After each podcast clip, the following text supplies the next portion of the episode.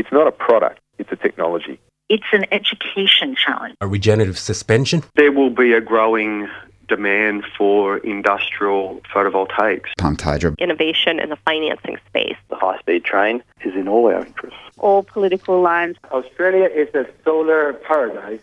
The market is moving much faster than that. You've got something that's transformational. Solar window in a can. Beyond Zero Global Warming Science, Solutions and Action. Taking it to a do it yourself level. Welcome to another edition of the Beyond Zero Show. We're coming to you from the studios of 3CR Melbourne, syndicated around Australia on the Community Radio Network, and podcast at bze.org and 3cr.org.au. Sorry on both those. And don't forget you can follow us with the tag at BZE Tech Show on Twitter. My name's Michael Steindl. I'm joined today by my two co-hosts, Natalie Bucknell. Hello, Michael. And Laura Perry. Hi, Michael. second last day before she leaves us to do some more studies. This week we're talking to a solar veteran, Nigel Morris. Nigel joined Solar Analytics last year in the newly created role of Business Development Director to assist with the release of a range of new features coming onto the market in 2017. Nigel previously run his own businesses, both as an installation company and a consultant, but more importantly to us, he's a prolific and very well reputed author in the renewable energy sector. So we've got a packed show today, trying to cover both uh, a bit about uh, Nigel Solar Analytics, but more importantly, the federal minister's Kelly's comments about EVs and Nigel's own experience with EVs and some other stuff. Welcome, Nigel. Thanks for joining us. Oh, you're most welcome. Good day, listeners. Nigel, you've been in this industry a long time and served a number of different roles. As a solar veteran, tell us what's happening in the solar world with regard to energy reliability as we hear and read so many stories about how unreliable solar is.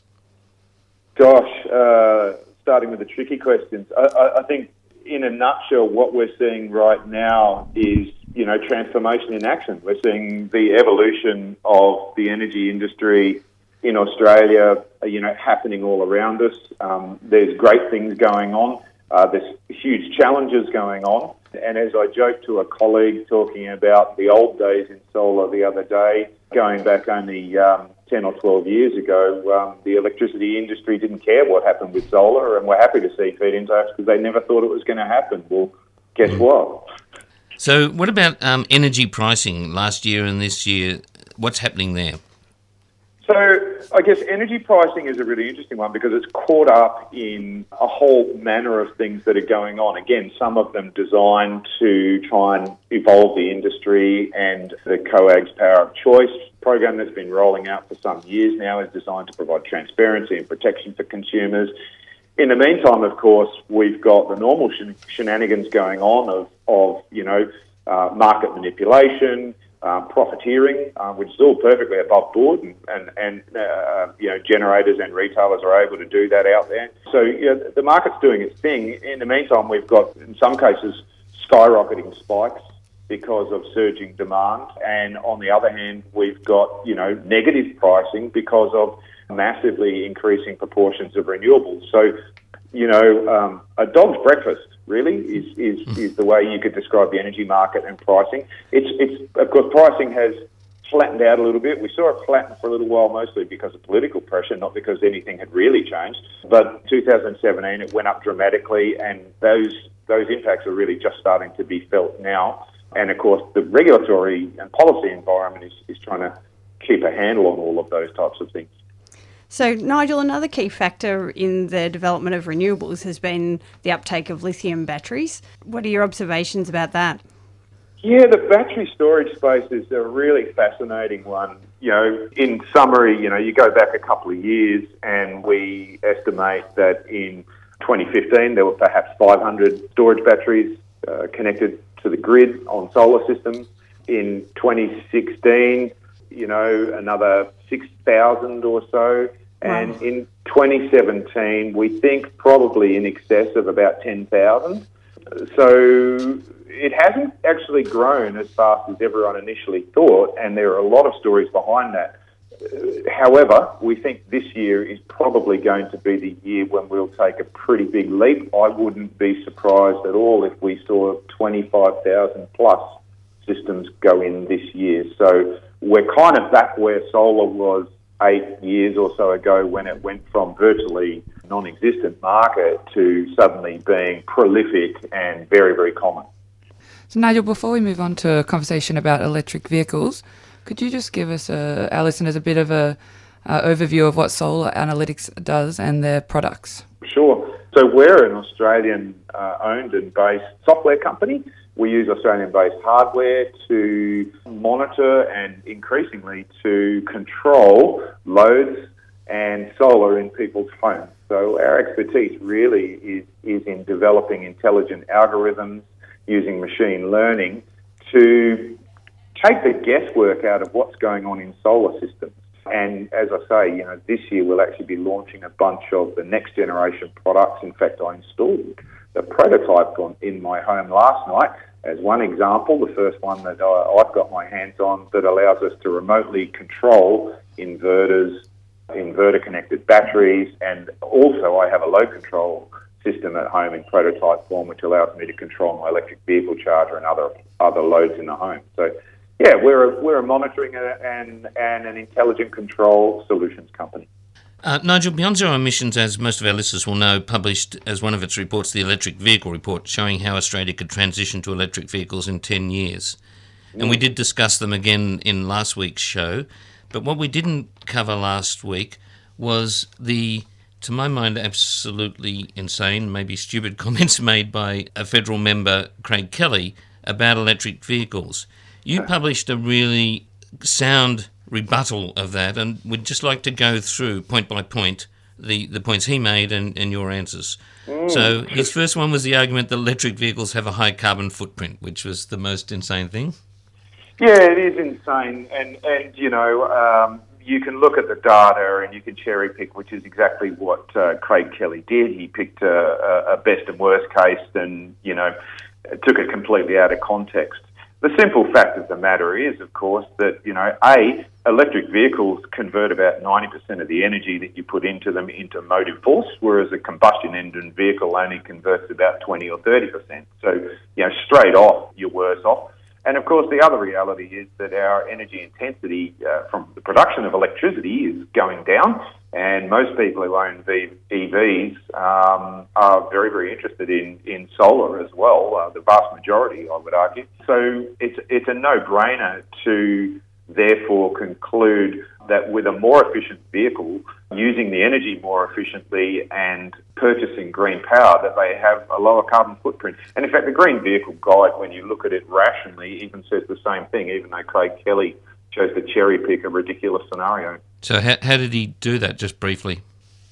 He basically chose a very small, low-cost commuter uh, petrol engine car and compared it to a high-performance uh, electric vehicle, which was a Tesla. And when you extend the range from a very tiny engined petrol car to a very large two and a half ton electric vehicle, there's going to be a difference in the in the performance efficiency of those two vehicles, which is you know an irrational debate. And plus, use out of date emissions intensity figures and so on. Indeed. And and I presume he was assuming fossil fuels for the electricity production, was he? Uh, I have no idea what he was assuming, to be honest. and, and indeed, the other person who was interviewed, uh, UNSW researcher who debated vigorously the points and had recently done a study, he wasn't even willing to accept the science that was produced by that study. So, you know, he. uh, No, I, was I blissfully actually, ignorant. Yeah, I did actually hear him on the radio, and he was assuming brown coal production of the electricity to drive Yeah. it. There you Um, go. whereas we know that anyone that bothers to buy an electric vehicle takes great pride in using the as greener power as they can. Of course. So, what about the bigger picture? What about their full life cycle emissions around a vehicle? Uh, Yeah, Nigel? look, that's a really interesting one, and I, I did some research on that when I was preparing my response, and, and in fact, the Green Vehicle Guide that uh, uh, that Kelly referred to as the Bible um, was very very clear on this, and it basically said a that you know analysing the true life cycle emissions of any vehicle is difficult at best, but secondly that all the studies that have been done to date in both electric or combustion engine vehicles um, point to the fact that 85 to 90 percent of the life cycle energy is used in the construction, not in the operation. Um, and that you know there's no discernible difference at this stage, uh, no significant difference between electric vehicles or combustion engines uh, that anyone's aware of. So I think it's early days on that data, but you know Kelly's claims were simply were simply made up, and in fact directly in contravention to what the Green Vehicle Guide says.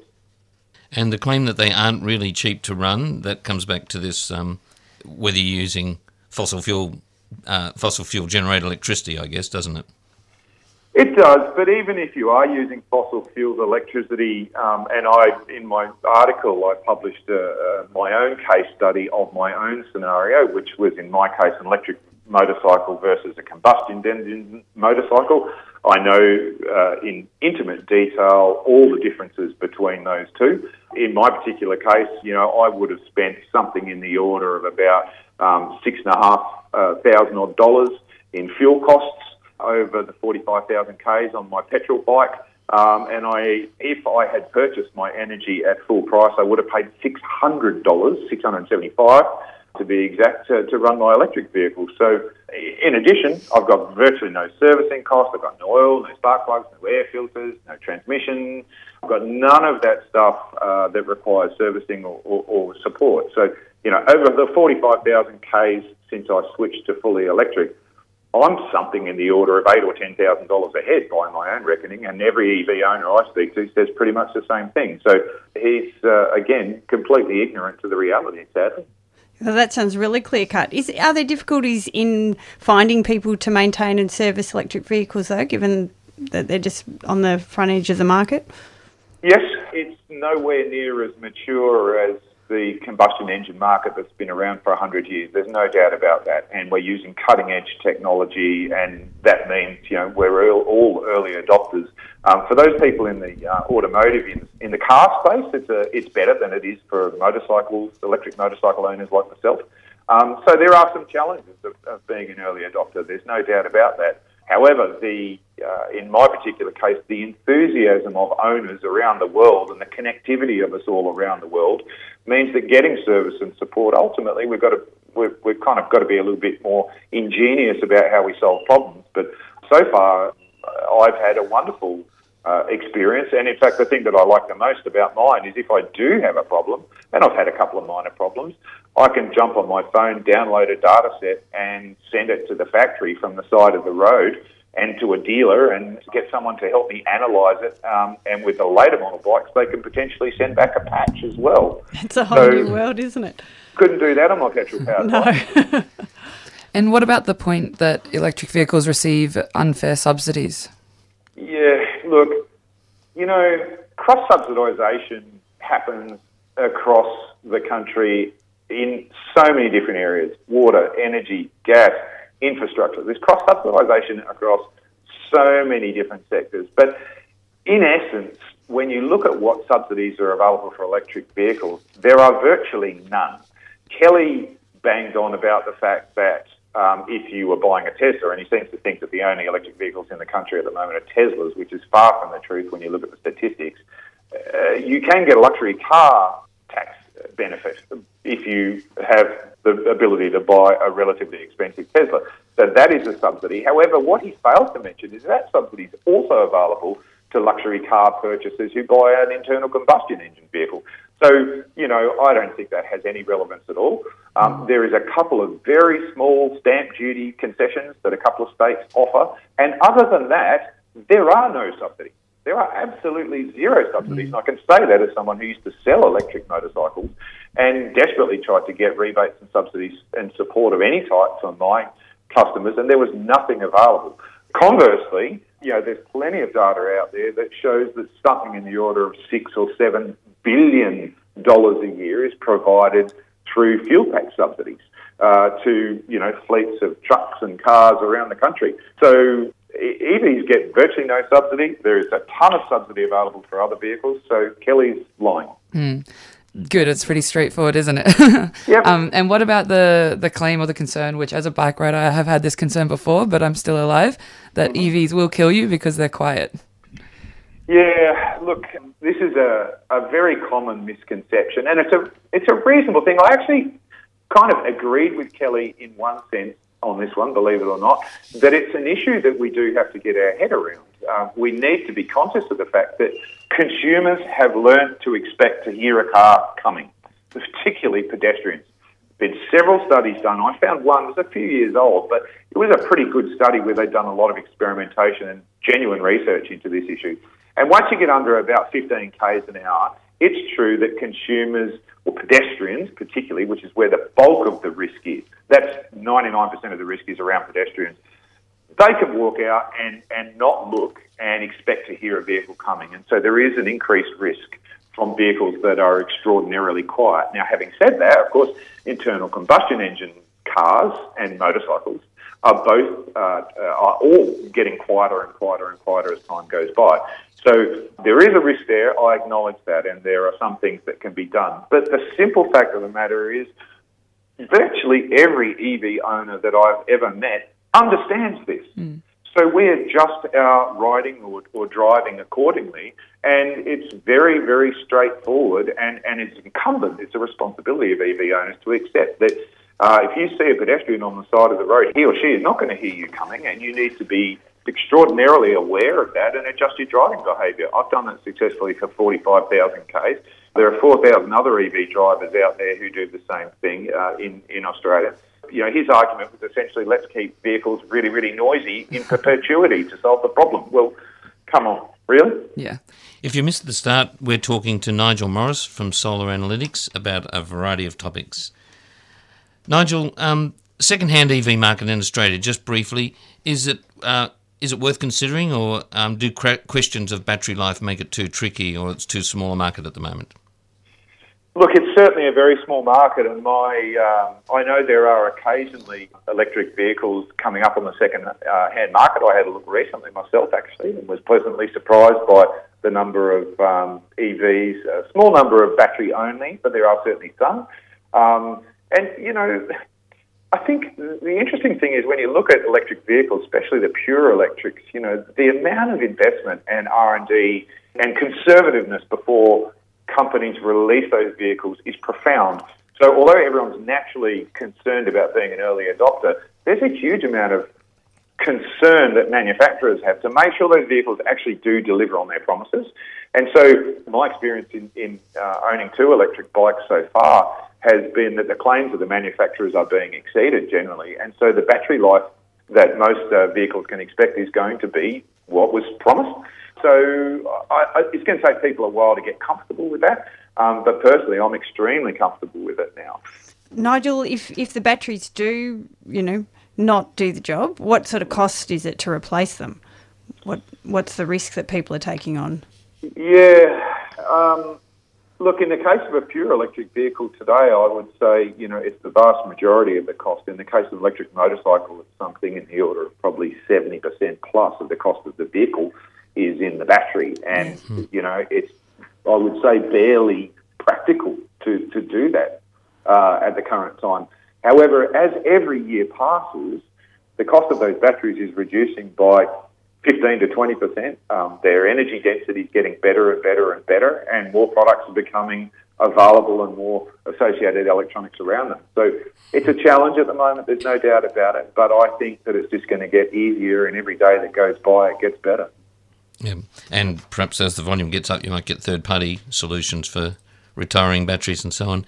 In, indeed, and in fact, uh, you know, one real case of that, um, there's a lot of owners of earlier zero motorcycles around the world now have suffered challenges on the odd occasion with their battery packs, and they're very successfully repurposing retired Nissan Leaf batteries and putting them into their zero motorcycles. They're readily available, particularly in the US. Uh, I know um, someone very, yeah, does yeah. that for mopeds as well. Yeah, exactly. So, so that, you know, that, that's emerging already. That's a good segue, actually. You mentioned the zero, because in our show last week, we spoke about the introduction of electric vehicles in Australia, but we concentrated on cars, not electric mm. motorbikes and push bikes. Mm. Uh, we know you have a strong interest in electric motorbikes, and I've personally drooled over your zero, um, and you've had that for a long time. You, you covered it before that you'd done a very detailed comparison between your, your former Moto Guzzi and the and the electric zero Indeed. So, how many electric motorbikes are there in Australia?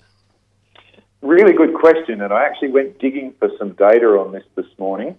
I found a reasonable data set uh, on electric uh, cars, that um, corresponds pretty well with the total fleet being at about four and a half thousand electric cars in cumulative in Australia at the moment.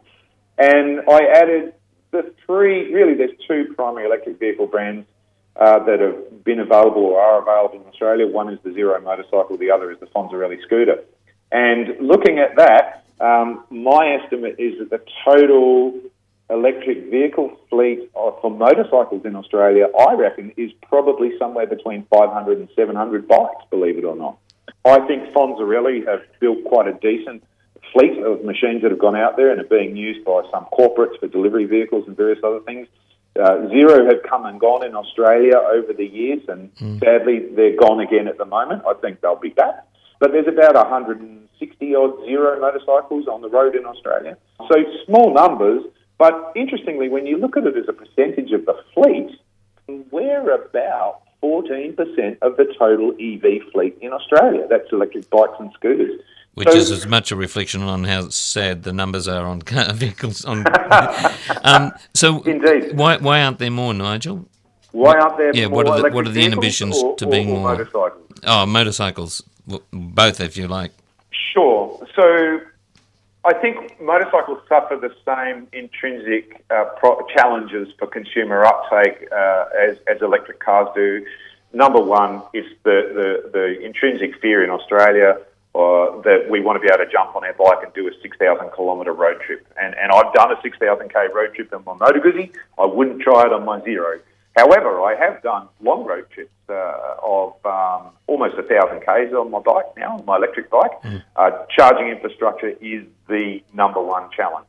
Once you've got charging infrastructure, these problems go away. And um, I've already got a fast charger on my bike that allows me to fill it up from empty in under an hour which is a comfortable stop, and mm. then I'm back on the road. So that's the thing that I think this year is going to make a significant um, leap.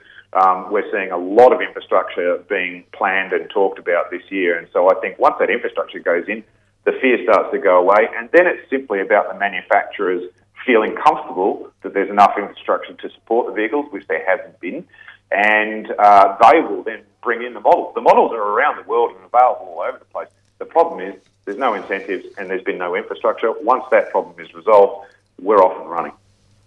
Fantastic. So, on that topic, um, Eva Hakansson will be at this weekend's Electric Vehicle Expo in Melbourne. Oh, I heard. That's fantastic. um, I, I, heard she was a bit of a hero of yours. oh, 14 time world record holder, uh, electric motorcycle pioneer, great, great admirer of her achievements. So, well, yeah. Can can you elaborate a little bit more? What's what what else has been her contribution, or what's her background? She's a Swedish-born uh, person who uh, shares her time between the US and New Zealand, as I understand now, and uh, has has done a variety of different things, but was involved back in 2006, 2007 in the development of a drag bike uh, called the KillaCycle, which really changed the globe's perceptions about what electric bikes were capable of, of, of doing. It was built by a, a, team of enthusiasts and entrepreneurs, and Eva was their crew chief and PR chief. And uh, she's an engineer she's herself, a mechanical engineer, she? yeah. She is, she is, and she worked with her dad to build her own electric bike, a converted petrol bike. Um, but what was really interesting was that in 2007, the, the KillaCycle drag bike, believe it or not, was packed with effectively cordless drill batteries. Um, there was a company called A123 who, who um, really led the world in, in high density, high power lithium batteries um, back around that time. And the KillaCycle guys effectively pulled drill batteries apart and jammed them in a drag bike and built a mind bogglingly fast bike. Uh, 434 kilometres an hour is, is her record at the moment, and she's building a better one. That's right. That's right. Um, but what was really fascinating was in in a in a press uh, uh, stunt at an exhibition, they were um, they did a burnout on KillaCycle uh, and crashed it. Uh, and what was really interesting was, although no one was hurt, no nothing was seriously damaged, it was a bit of a PR disaster. However, the explosive energy that that bike delivered and the ferociousness of it that led to the crash uh, and to quote to quote Dube, he said, "The general public finally understood that electric vehicles are no longer just like golf carts. It's a turning turning point in the history for EVs because people stood up and took notice and went, "Oh my goodness, that's terrifyingly powerful. Just like we've seen all the videos of, of Tesla uh, people uh, or people in Teslas experience a Tesla first time and their mind is blown. Yeah, that's so wonderful. We've just got less than 30 seconds left. Left. So you mentioned before about monitoring and control uh, Mm. that Solar Analytics provides. Can you just tell us quickly? Um, can this be used with electric vehicles? It can. One of the most exciting things we are going to launch this year is a remote control system to allow us to enable uh, high power outlets for EV charging. It's going to be a low cost item that allows you to monitor and control, and um, it's one of the many exciting things that we're going to get on the market this year. Okay, and I believe the new Nissan Leaf actually allows you to feed it back into the house. Nigel, this should have been an hour program. Thank you so much for your time. Um, we've really enjoyed it. And where can people find out more about Solar Analytics? I assume just a website of that name, is it? That's correct. Okay, thank you, Nigel. Thank you. So, just a reminder the Melbourne Electric Vehicle Expo is this Sunday at the Melbourne International Karting Complex on Todd Road in Port Melbourne. And there you can see and hear Eva Hakansson, the world's fastest motorcycle rider, talk about building and racing her own electric motorbikes. She's an amazing woman. The Beyond Zero show is brought to you by the Climate Change Solutions think tank Beyond Zero Emissions and is recorded in the studios of 3CR Melbourne and syndicated around Australia on the Community Radio Network. If you want to listen to this show or any of the others done, that we've done, then you can go to the bze.org.au and click on podcasts. If you enjoy the program and can donate to help cover our airtime costs and keep us on the air, please go to BZE website and click on the donate button. Look forward to joining you, joining us next week. Thank you. Beyond Zero Emissions is an internationally recognised climate solutions think tank that is focused on solutions, not problems. Become part of the solution by becoming a monthly base load supporter. Go to www.bze.org.au to find out more. bze.org.au. You've been listening to a 3CR podcast produced in the studios of independent community radio station 3CR in Melbourne, Australia. For more information, go to allthews.3cr.org.au.